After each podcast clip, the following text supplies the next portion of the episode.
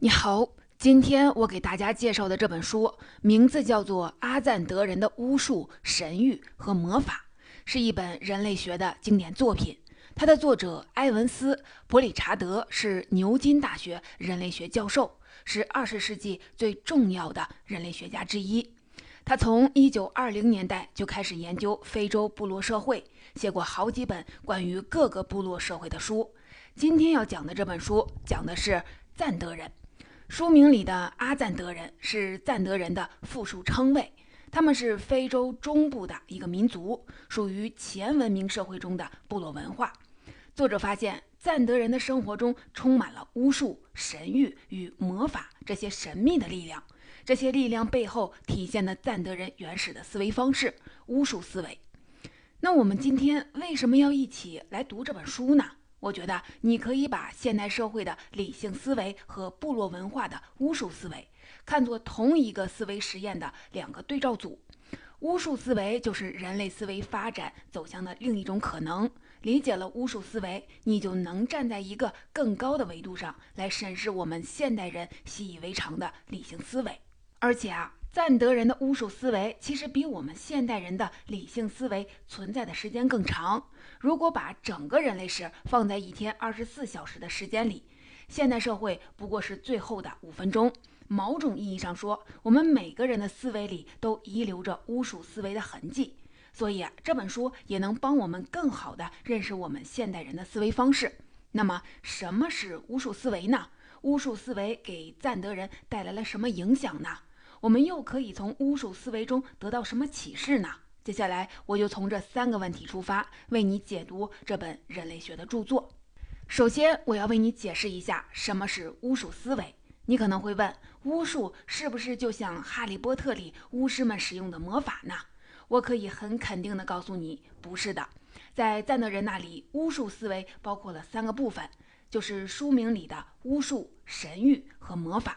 但是啊，他们跟哈利波特世界里虚构出来的魔法又不一样，因为在赞德人眼里，巫术、神谕和魔法这三个东西都是实实在在的物质，听起来很神秘，是吧？下面我就来解释一下这三种物质怎么发挥作用。先来看巫术，假设我是一个赞德人，我的家人昨天晚上不幸被倒塌的粮仓压死了。我可以理解粮仓倒塌是因为白蚁啃断了支撑粮仓的柱子，我也可以理解倒塌的柱子会砸死人，这都是常识。但是啊，我不能理解为什么砸死的偏偏是我的亲人呢？作为赞德人，我会认为这一定是有巫师在作祟。我必须要找出那个巫师，让他得到该有的惩罚。在这里要特别强调的一下，赞德人思维里面不存在意外这个概念。在他们看来，所有我们现在人眼中的意外都是巫师在作祟。在他们的眼中，巫师也不是一种特殊的群体，更不是一种高高在上的神职人员。巫师只是身体里有巫术物质的人。赞德人说的巫术物质在人的体内，大概是在人身体小肠和阑尾的位置。而且啊，能够遗传，因为巫术在人身体内部，所以我们不能通过肉眼分辨谁是巫师。这种叫做巫术的物质，平时都很安静，按兵不动。如果巫师对某人产生了恶意，他体内的巫术物质就会被激活，让那个人遭遇灾祸，比如说被垮塌的粮仓给压死。这就涉及理解巫术思维的核心物的能动性了。在赞德人的逻辑里，人产生的恶意只是个引子，真正给人带来灾祸的是巫师体内的那种叫做巫术的物质。在赞德人的眼里，每个人身体里都可能遗传有巫术这种物质，而且啊，每个人都可能对自己有恶意，所以巫术的威胁无处不在。在这种思维的影响下，赞德人之间几乎不存在信任，他们会把房子盖得离邻居远远的。那么，如果因为巫术遭遇了不幸，这个赞德人或者他的亲人又该怎么办呢？他们会寻找巫师复仇。虽然他心中有很多怀疑的对象，但是他知道自己不能只凭自己的猜测去轻率地伤害别人。他们会把复仇的权利交给神谕。神谕就是巫术思维涉及的第二种物质。赞德人神谕不是我们平时说的那种虚无缥缈的神灵的指示，它有好几种，其中最重要的是毒药神谕。毒药神谕是一种物质，叫做苯基，由一种植物磨成粉制成，制作成本很高，有轻微的毒性。这种神域显灵的载体是小鸡，这种显灵的机制有点神奇，我来简单的解释一下。为了找出加害自己的巫师，赞德人会把药粉灌到小鸡的喉咙里，把自己怀疑的对象说出来。这种药粉在毒性在小鸡身上是否发作没有规律可循，所以神谕的结果就有很强的偶然性。在他们看来，如果小鸡死了，就说明他们的怀疑对象是对的；如果小鸡活着，就说明他们怀疑错了。这时候他就会换个怀疑对象继续的追问。当然了，如果不断的加大剂量，小鸡终究就会被毒死。赞德人也考虑到了这个问题，他们一般不会给一只鸡使用超过三次的药粉。如果问了三次小鸡都活了下来，他们就会换一只鸡继续的追问，直到得到最终的答案。在没有找到具体的巫师是谁之前，只要提问的人愿意，理论上讲，他可以一直的追问下去。听了赞德人寻找仇人的流程，你可能会觉得很可笑，又是神谕，又是小鸡，这靠谱吗？我想请你放下自己的理性思维，站在赞德人的角度来想想这个问题。一个愤怒到想要寻仇的赞德人，在他问出名字的时候，说明他心里已经有了犯罪嫌疑人，但是他没有盲目的跑去寻仇。为了让神谕显灵，他们宁愿花大量的时间准备小鸡和药粉。你看啊，赞德人把寻找仇人的权利交给了在他看来更客观、更可靠的物质。比起人的主观判断，赞德人宁可信任客观的物质。在他们的思维里，物远远比人更可靠。当神谕找到加害自己的巫师之后，就会要求对方收回巫术，或者用其他的方式寻求公正的裁决。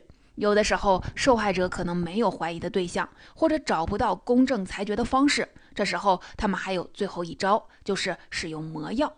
他们的魔药很像哈利波特在魔药课上熬制的那种神奇药水，也是一种用植物制作而成的实实在在的物质。赞德人的魔药有上千种，不同植物制成的魔药有不同的功能，有的可以来阻止太阳下山，有的可以用来确保粮食丰收，还有的魔药就是我们要说的这种，可以用来制裁伤害自己的巫师。这里啊，需要解释一下。赞德人的魔药跟哈利波特的魔药其实不太一样，他们不会把魔药给任何人吃，而是用咒语驱动魔药发挥作用，比如说帮助受害者杀死仇人。在我们看来，这简直就是迷信，但是对赞德人对魔药的复仇功能深信不疑。听到这里，你肯定也发现了，我一直在强调赞德人信奉的巫术、神谕、魔法都是物质的，不是精神的。而且他们又相信这种物质的东西有能动性，可以帮助他们报复他们的仇人。其实这就是巫术思维的本质，也就是相信物的能动性。那么，为什么赞德人会产生这样一种思维呢？赞德人的整个复仇的行动都是从一个问题开始的：为什么不幸的偏偏是我？这个问题放在任何一个民族、任何一个文化，都是一个难解的本质的问题。那些历史上经典悲剧的主题，很多都跟这个问题有关。哪怕是科学已经发展到今天，我们已经越来越清楚这个世界运行的规律，很多时候这个问题也依然难以回答。比如说，抽烟会导致肺癌，但是有的人一辈子抽烟都没事儿，有的人一辈子不抽烟却得了肺癌。他们当然就会问：为什么偏偏是我呢，而不是那些不注意自己身体的人呢？对于这个问题，一个信奉基督教的人可能就会说：人的不幸是上帝安排好的。每一个人出生的时候，上帝就已经预先定下了你能否得救，你没有任何的办法干扰上帝的决定。这种回答叫做预定论。而佛教徒的回答可能会是：前世有因，后世有果。你今天遭遇不幸，是因为你上辈子做了不好的事儿。这种回答叫做因果论。不论是预定论还是因果论，他们都属于文明社会的典型答案，把一切不幸都归为某个特定的对象，而且这个对象本质上说其实是我们主观构建出来的。但是啊，对于部落文化的赞德人来说，他们对自己的主观没有那么自信，他们更愿意相信客观存在的不会改变的物质。巫术思维就是赞德人在思考为什么不幸的偏偏是我这个根本问题的时候形成的一种思维方式。赞德人认为一切不幸都来源于一种叫做巫术这种物质，这种物质可能会出现在人的体内。一旦这个人对他人产生了恶意，体内的巫术物质就会被触动，让别人受到伤害。受害者如果想复仇，可以向神谕和魔法来求助。不管是巫术还是神谕，或者是魔法，它们本质上都是物质，它们能发挥作用，也是因为它们自己有能动性。赞德人巫术思维的本质就是他们相信并且推崇这种物的能动性。那么，这种巫术思维给赞德社会带来什么影响呢？如果用一句话来概括的话，就是它让赞德社会脱离了血腥的部落社会。我说，部落社会一般比较血腥，是因为他们的内部经常会发生冲突，而且一旦遇到冲突，一般只靠暴力来解决。而巫术思维让赞德社会获得了国家的形态，让赞德人能够享受和平，这是不是更神奇了？接下来的第二部分，我就来解释一下这背后的原因。在解释之前，你需要了解一个政治学的基本知识。在政治学里，形成一个和平稳定的国家有两个前提，就是道德和司法的客观化。也就是说，好与坏、对与错的评价标准都不能在主观的喜恶不定的人类的手中，应该由一个稳定的客观的外物决定。这样一说，你可能也想到了。赞德人巫术思维里对物的能动性的推崇，恰恰给赞德社会道德和司法的客观化提供了可能。所以啊，赞德社会在非洲遍布的部落社会中脱颖而出，以部落文化的形态形成了稳定的国家，摆脱了部落社会随处可见的残忍屠杀，给赞德社会带来了和平。我们先来说赞德社会司法的客观化，司法给我们的是正确与否的判断。我们刚才提到了，赞德人把判断是非的权利交给了神谕这种客观的物质。更关键的是，神谕帮赞德人找到仇人之后，赞德人也不会亲自的去寻仇、杀人泄愤，他们会拿着死掉的小鸡去国家的最高统治者亲王那里寻找最终的裁决。亲王会怎么裁决呢？亲王作为最高法官，他做最终裁决，凭借的也不是自己的主观判断。他也要靠喂小鸡吃药粉的方法做出最终的裁决。如果判定有罪，他才会找出被指认的巫师，对受害者做出应有的赔偿。这一系列行为充分的说明，在赞德社会里，推崇物的能动性的这种巫术思维贯穿了整个社会，从上到下都是非常一致的，哪怕是最权威的亲王也不例外。这就是他们的司法客观化。再来看道德客观化，道德给我们的是好与坏的判断。赞德人是怎么判断好坏的呢？还记得我们前面提到的魔药吗？赞德人把判断好坏的权利交给了魔药，在他们看来，魔药也是客观的物质。魔药和神谕的运作机制其实不太一样。当赞德人向魔药寻求帮助的时候，他们自己是要承担风险的。赞德人坚信。如果用好的魔药来伤害无辜的人，不但不会得逞，魔药还会反过来伤害这个害人的人。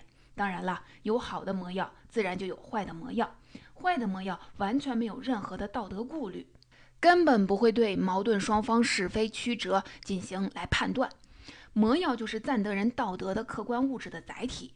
无论是司法还是道德，整个过程中，赞德人都把评判和惩罚的权利交给了外在的客观物体，或者是神谕，或者是魔药，从始至终拒绝人的主观判断，这就避免了流血、残暴等等不堪的结果，让赞德社会有了国家化的可能，最终实现了在部落文化中少见的和平。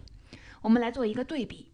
同样属于前文明社会的非洲努尔人，就是无国家的社会。他们靠部落分支之间的械斗来制造平衡，维持整个社会的秩序。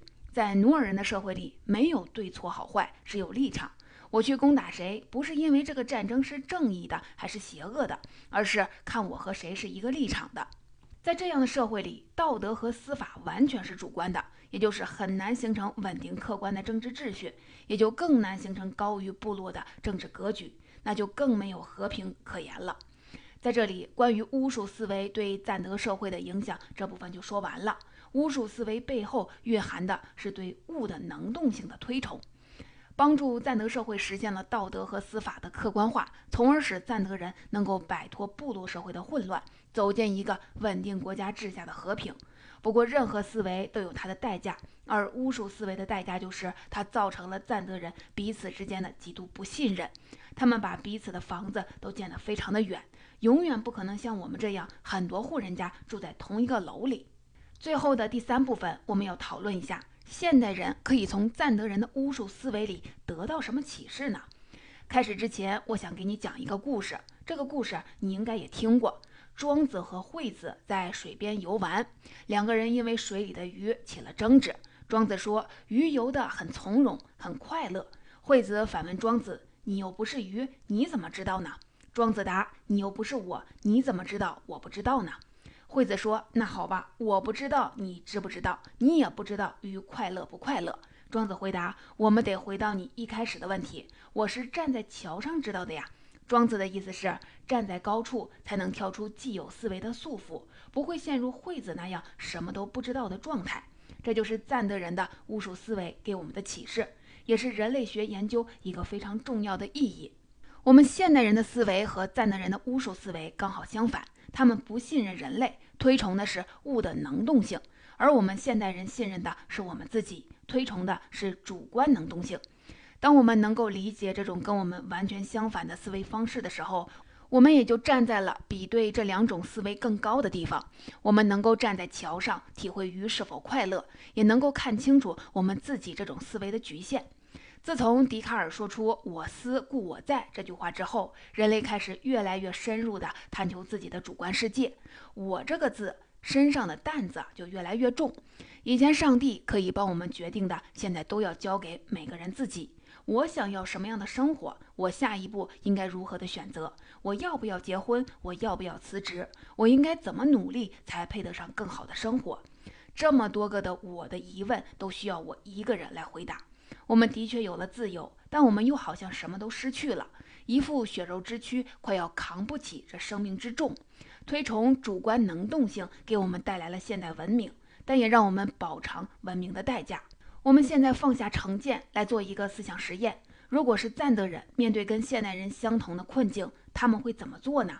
如果是赞德人遇到跟我们类似的困境，一定会去征询某种物质的意见，比如说要不要辞职这个问题。赞的人很可能会发明一种神谕，让物质来告诉自己要不要辞职。某种意义上说，赞的人的决策方式其实能够避免因为冲动和盲目造成的后悔，不是吗？既然决定是物质做出来的，就不存在非理性的问题。既然是物质已经决定的，也就没有什么好后悔的。这么说，你可能会觉得有点颠覆。我当然不是要告诉你赞德人的巫术思维更好。我们做这个思想实验，只是想认识到一个更深层次的问题：没有任何一种文明是绝对的，不管是现代的、理性的，还是原始的、巫术的，我们都是从共同的祖先发展而来的。现代人其实很需要赞的人这样的镜子，这样我们才能想起来，原来人类社会的最基本的运转规则还有其他的可能性。任何一种思维都有好处，也有代价。被现代文明培养起来的我们，对自己的理性思维非常的自信。这种自信造就了发达的工业文明，也让我们习惯性的把自己放在对的那一方，习惯性的把一切交给自己内心来评判，可以随意的评判别人，也不需要负任何责任。也许赞德人如果了解了我们，也会觉得我们这群现代人很落后、很野蛮，因为我们太过于相信自己，做任何判断都凭借自己的内心。表面看来，赞德人的巫术思维、他们的裁决方式，甚至他们对他人的不信任都很荒谬。